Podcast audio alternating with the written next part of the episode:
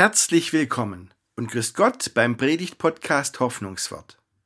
In der Predigt, die Sie heute hören, geht's um eine Geschichte in der Bibel, da weiß man echt gar nicht mehr, was man sagen soll, denn da geht's zweiten der Jünger darum, dass sie einen guten Platz neben Jesus bekommen. Was soll denn dieses Gerangel auf dem Siegertreppchen, wer da neben Jesus stehen darf? Aber je länger ich über diese Geschichte nachdenke, umso deutlicher wird mir, da geht's um eine ganz zentrale Frage in unserem Leben. Da darf man sich nicht täuschen lassen über das, was vor Augen liegt. Das geht viel tiefer. Ich wünsche Ihnen viel Freude beim Zuhören.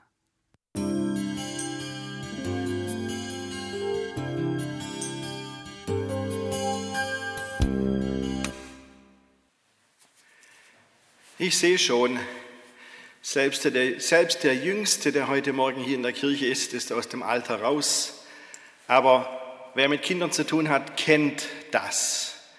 Nämlich, wie begehrt der Beifahrersitz ist beim Auto.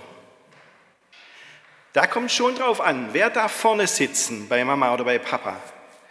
Wer schafft das? Und auf dem Weg zum Auto gibt es da schon ab und zu mal ein Gerangel, wer diesen begehrten Beifahrersitz bekommt. Und wissen Sie, was das Interessante ist? Das hat es schon bei den Jüngern gegeben. Genau dieses Gerangel. Ging es natürlich nicht um den Beifahrersitz, aber es ging um die Frage, wer darf vorne bei Jesus sitzen, direkt neben ihn, auf dem besten, auf dem wichtigsten Platz. Das war eine Frage und darüber hat es bei den Jüngern echt ein Gerangel gegeben. So, aber wenn man, das ist die Action heute, ja? aber wenn man da mal tiefer bohrt, dann merkt man, hier geht es noch um was ganz anderes, um eine zentrale Frage in unserem Leben. Und ich denke, das trifft genau unsere Situation. Ich lese Ihnen das mal vor aus dem Markus Evangelium Kapitel 10. Jakobus und Johannes, die Söhne des Zebedäus, gingen zu Jesus und sprachen zu ihm, Meister, wir wollen, dass du für uns tust, was wir dich bitten werden. Oh, das ist gefährlich. Wenn jemand sagt, ich will einen Wunsch frei haben, eh, Erst mal hören. Jesus sprach zu ihnen, was wollt ihr, dass ich für euch tue? Sie sprachen zu ihm, gib uns, dass wir sitzen, einer zu deiner Rechten und einer zu deiner Linken in deiner Herrlichkeit. Jesus aber sprach zu ihnen, ihr wisst nicht, was ihr bittet. Könnt ihr den Kelch trinken, den ich trinke? Oder euch taufen lassen mit der Taufe, mit der ich getauft werde? Sie sprachen zu ihm, ja, das können wir. Jesus aber sprach zu ihnen, ihr werdet zwar den Kelch trinken, den ich trinke, und getauft werden mit der Taufe, mit der ich getauft werde. Zu sitzen aber zu meiner Rechten oder zu meiner Linken, das zu geben steht mir nicht zu sondern das wird denen zuteil, für die es bestimmt ist. Und als die zehn hörten, wurden sie unwillig über Jakobus und Johannes. Da rief Jesus sie zu sich und sprach zu ihnen, ihr wisst, die als Herrscher gelten, halten ihre Völker nieder und ihre Mächtigen tun ihnen Gewalt an. Aber so ist es unter euch nicht, sondern wer groß sein will unter euch, der soll euer Diener sein. Und wer unter euch der Erste sein will, der soll aller Knecht sein. Denn auch der Menschensohn ist nicht gekommen, dass er sich dienen lasse, sondern dass er diene und sein Leben gebe als Lösegeld für viele. Dieser letzte Satz war auch der erste Satz im Gottesdienst heute was Jesus über sich gesagt hat. Ich will mal zu dieser Geschichte drei Fragen stellen, nämlich erstens, was ist das für ein Gerangel auf dem Treppchen? Zweitens, was steckt denn in Wirklichkeit dahinter? Und drittens, was ändert Jesus daran? Fangen wir vorne an. Erstens das Gerangel auf dem Treppchen. Es ist wirklich so, Johannes und Jakobus, die beiden Brüder, die wollen vorne bei Jesus sitzen. Die wollen, sie sagen, in deiner Herrlichkeit, in deinem Reich, wenn die Sache vollendet ist, wenn wir durch sind und du wirklich in der Herrschaft bist, und zwar zu deiner Linken und zu deiner Rechten wollen wir sitzen. Und wissen Sie, ich lese das und denke, was ist das denn? Was haben die denn für ein Problem? Was wollen die? In der Bibel steht kein einziges Wort, warum die beiden plötzlich vorne sitzen wollen bei Jesus. Kein Wort über ihre Motivation. Aber ich denke mir mal, die haben so das Bild vor Augen, dass der König auf seinem Thron sitzt. Und der, der neben dem König sitzt, das ist ja die Nummer zwei im Staate. Das ist ja der Statthalter, das ist ja der, der der Sagen hat hinter dem König, aber jedenfalls die ausführende Gewalt. Das haben die wohl vor Augen gehabt. Sie wollten mitbestimmen, sie wollten herrschen, sie wollten die Sache kontrollieren, sie wollten die Leute dann beurteilen und sagen können, was geht und was nicht geht. Und Jesus, Jesus erfüllt ihnen diesen Wunsch nicht der sagt, nicht meine Kompetenz steht mir nicht zu. Was für ein Gerangel auf dem Siegertreppchen. Ich stelle mir das so vor, auf dem Siegertreppchen, nach jeder Sportart, nach jedem Wettbewerb, auf Platz 1 steht dann Jesus und auf Platz 2 und Platz 3 daneben gibt es ein Gerangel, wer da draufstehen darf und Johannes und Jakobus wollen auf jeden Fall mit Jesus auf dem Treppchen stehen. Und die anderen Jünger kriegen das dann mit, was da läuft, und dann gibt es sofort Ärger. Das ist ja klar. Wenn zwei sich vordrängeln, dann sind die anderen sofort auf 180. Und Jesus ruft seine Jünger dann zusammen und sagt ihnen, ihr wisst doch, wie es in der Welt läuft. Die als Herrscher gelten, halten ihre Völker nieder und ihre Mächtigen tun ihnen Gewalt an. Da gibt es sicherlich viele Beispiele, aber entschuldigen Sie, wenn ich jetzt einfach ganz platt das Naheliegendste denke, das klingt für mich original nach Putin, der sein eigenes Volk niederhält. Ich weiß nicht, ob Sie diese Szene in den Nachrichten gesehen haben. Da ist eine Demonstrantin, eine junge Frau in Moskau, die hält in einer Demo ein leeres Blatt Papier hoch. Haben Sie das gesehen? Ein leeres Blatt Papier. Und sie wird verhaftet. Da stand überhaupt nichts drauf.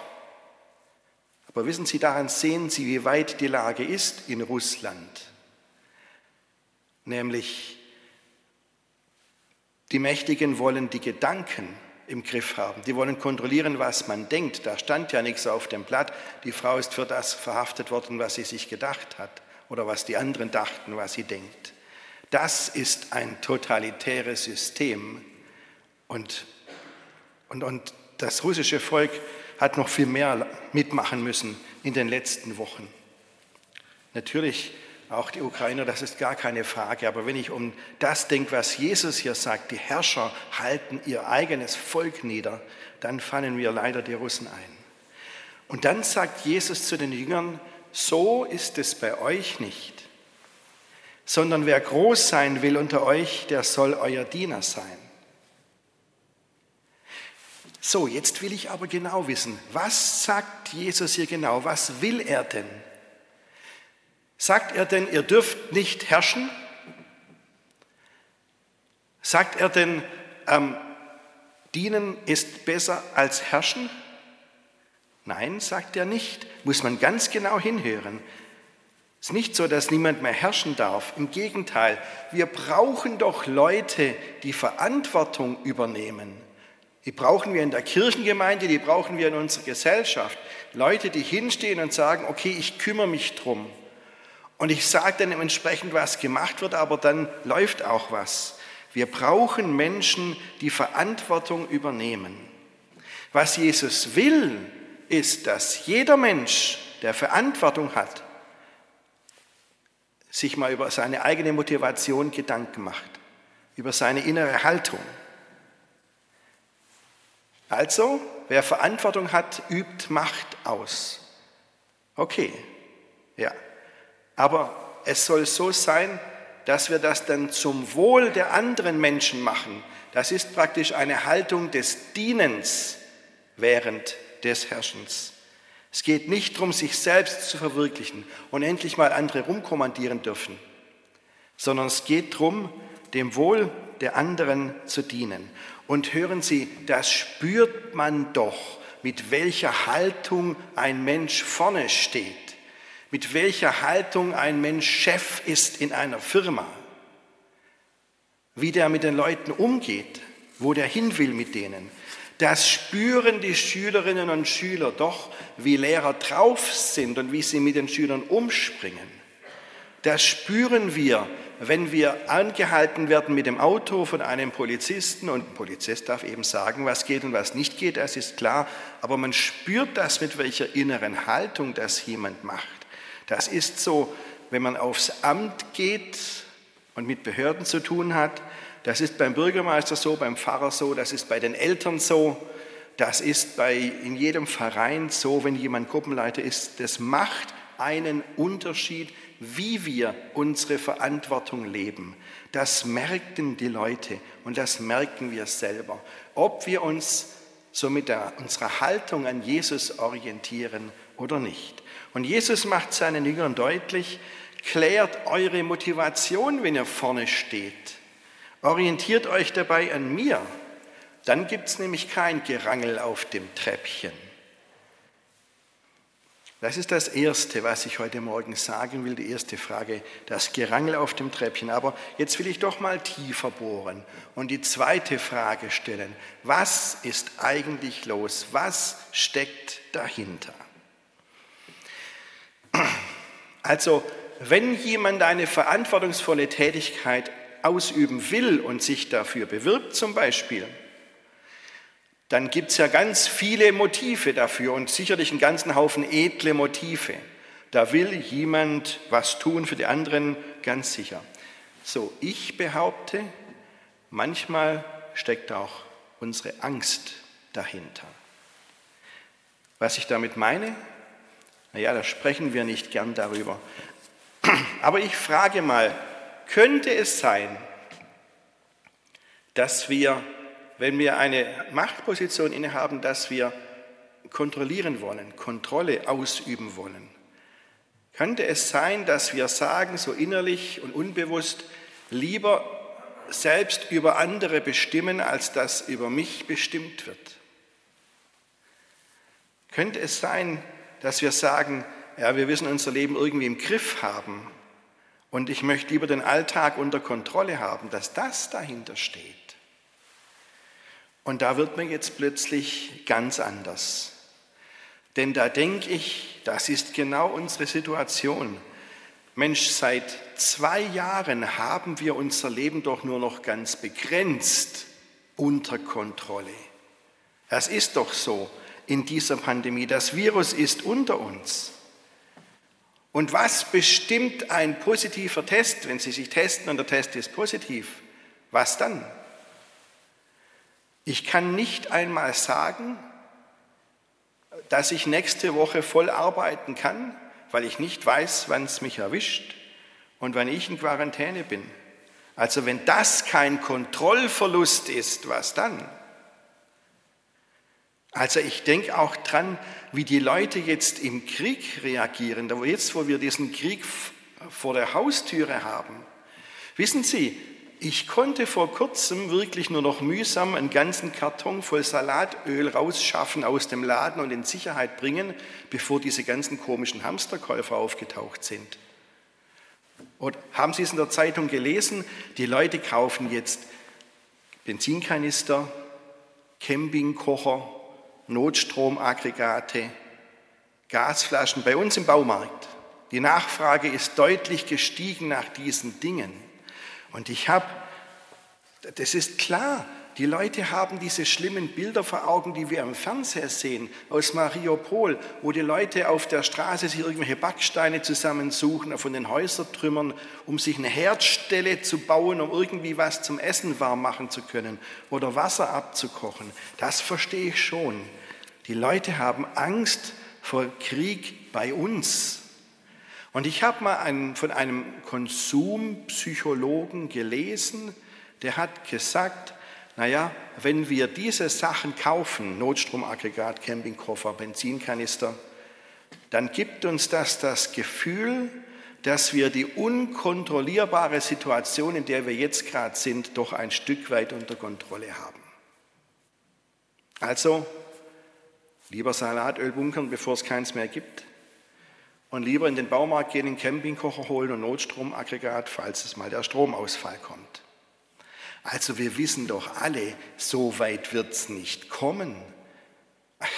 Das wird mein Notstromaggregat nie einsetzen, wenigstens nicht deswegen. Es gibt bei uns keinen Krieg. Und der Psychologe hat ja gesagt, das gibt uns das Gefühl der Sicherheit. Das ist nur ein Gefühl, das ist keine Sicherheit. Wir machen uns selber was vor. Diese Dinge, die wir dann horten und haben, das ändert nichts daran, dass wir unser Leben nicht im Griff haben, dass, dass vieles von anderswoher bestimmt wird und dass wir in einer unkontrollierbaren Situation sind. Und wissen Sie, ich glaube, das steckt bei uns gerade dahinter. Und das steckt vielleicht auch bei Johannes und Jakobus dahinter. Die wollen die Sache unter Kontrolle haben. Die wollen bestimmen dürfen, wenn es drauf ankommt. Und das haben sie gespürt, dass es jetzt auf Jesu letztem Weg drauf ankommt, ob man noch mitbestimmen kann oder nicht. Vielleicht ist das auch ein Grund, ein bisschen das Gefühl haben, man hätte es im Griff und unter Kontrolle, wenn man vorne sitzen will. Sei es jetzt im Auto der Mama oder beim Seniorenausflug.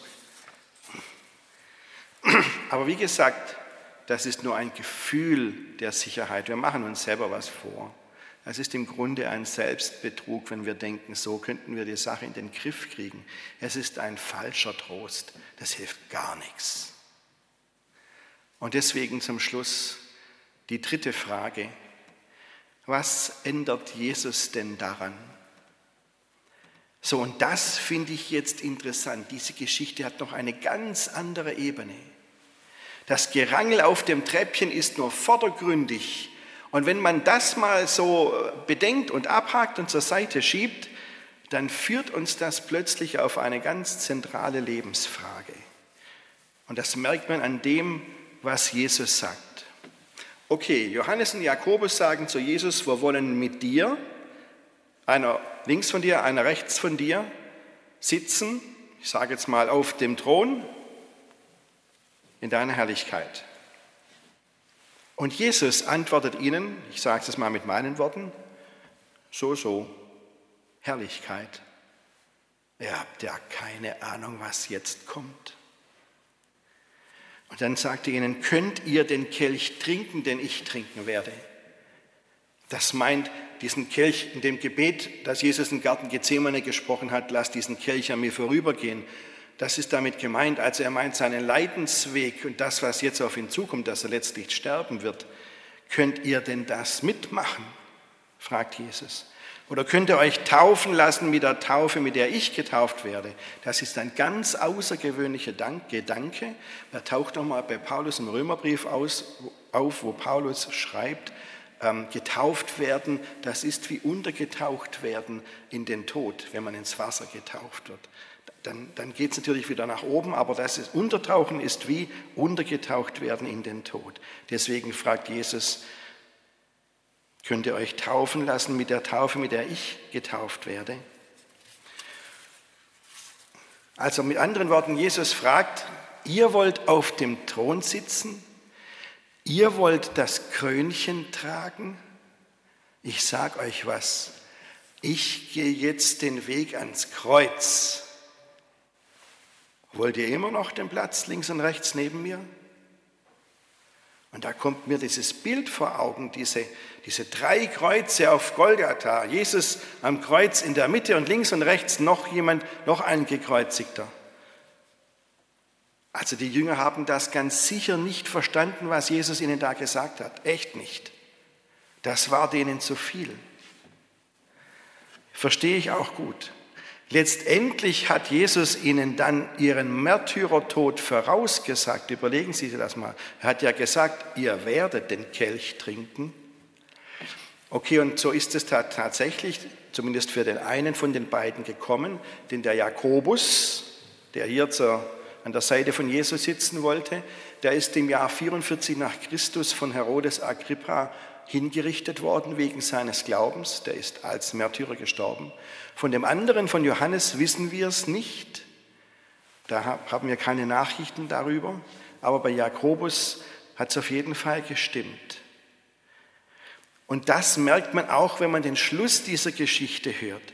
Also, wenn Jesus den Leuten sagt, nehmt doch diesen Maßstab dienen beim Herrschen. Dienen beim Herrschen das begründet er so, ich bin auch gekommen, um zu dienen und nicht um mich bedienen zu lassen. Ich gebe sogar mein Leben für euch als Lösegeld. So, und wissen Sie, jetzt ist der Moment gekommen, an dem Jesus alles auf den Kopf stellt. Genau das ist der Moment. Jesus dreht alles rum. Jesus sagt zu seinen Jüngern so, ihr wollt die Sache unter Kontrolle haben. Ihr wollt das Gefühl haben, dass ihr noch irgendwas zu sagen habt. Ihr wollt euer Leben im Griff haben. Ich biete euch genau das Gegenteil. Gar nichts mehr im Griff haben. Ich gehe, ich sage es mal ein bisschen überzogen, ich, Jesus, gehe jetzt auf den völligen Kontrollverlust zu. Hat gestimmt, Jesus wurde verhaftet, er, war, er hatte keine Freiheit mehr, er konnte gar nichts mehr bestimmen, er konnte gar nichts mehr klären, er war völlig ohnmächtig, nur noch ein Spielball der Mächtigen und dann hing er am Kreuz und hatte keine Chance davon zu kommen. Das bietet Jesus seinen Jüngern an und das ist ja wohl genau das Gegenteil von ich will alles im Griff haben. Und sehen Sie, das ist jetzt der Knackpunkt. Das ist genau der Befreiungsschlag. Denn auch wenn alles nach völligem Kontrollverlust aussieht, es ist nicht so. Exakt an der Stelle, an der es so aussieht, als hätte Jesus jede Kontrolle über sein Leben verloren und auch hätte, als hätte Gott jede Kontrolle über das Leben verloren. Genau am Kreuz. Genau da zeigt sich, dass es anders ist als das, was wir mit Augen sehen. Gott war dennoch da. Und Gott hat Jesus vom Tod auferweckt. Die Leute dachten, wir bringen diesen Kerl auf die Seite.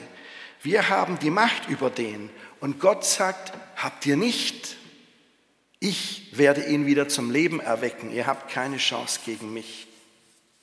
Und damit wird für uns zweierlei deutlich. Nämlich erstens das, dass wir für Jesus unglaublich wertvoll sind. Jesus gibt sein Leben für uns. So wertgeachtet sind wir. So hoch achtet Gott uns. Das gilt für jede und jeden Einzelnen von uns, in jedem Alter.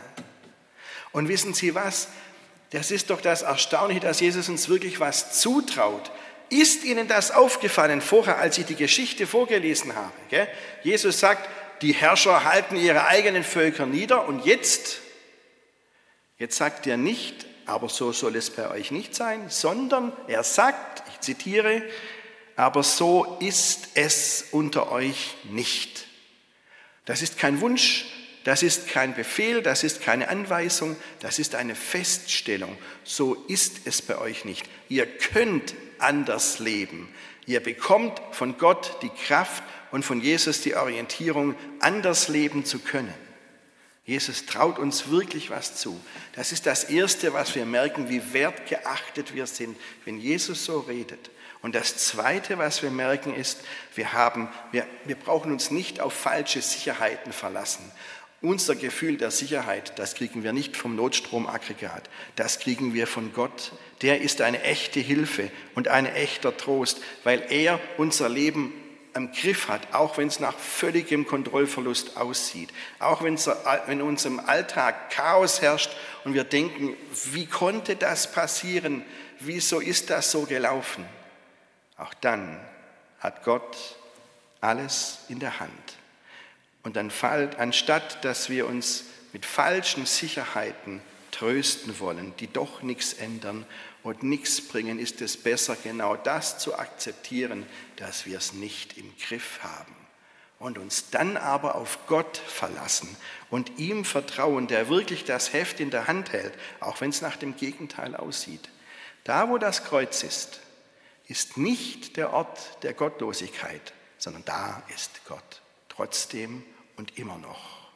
Gott hat das Sagen und er hilft uns und er baut uns auf und er achtet uns hoch. Das tut er jetzt, das tut er heute den ganzen Tag und jeden Tag nächste Woche. Amen.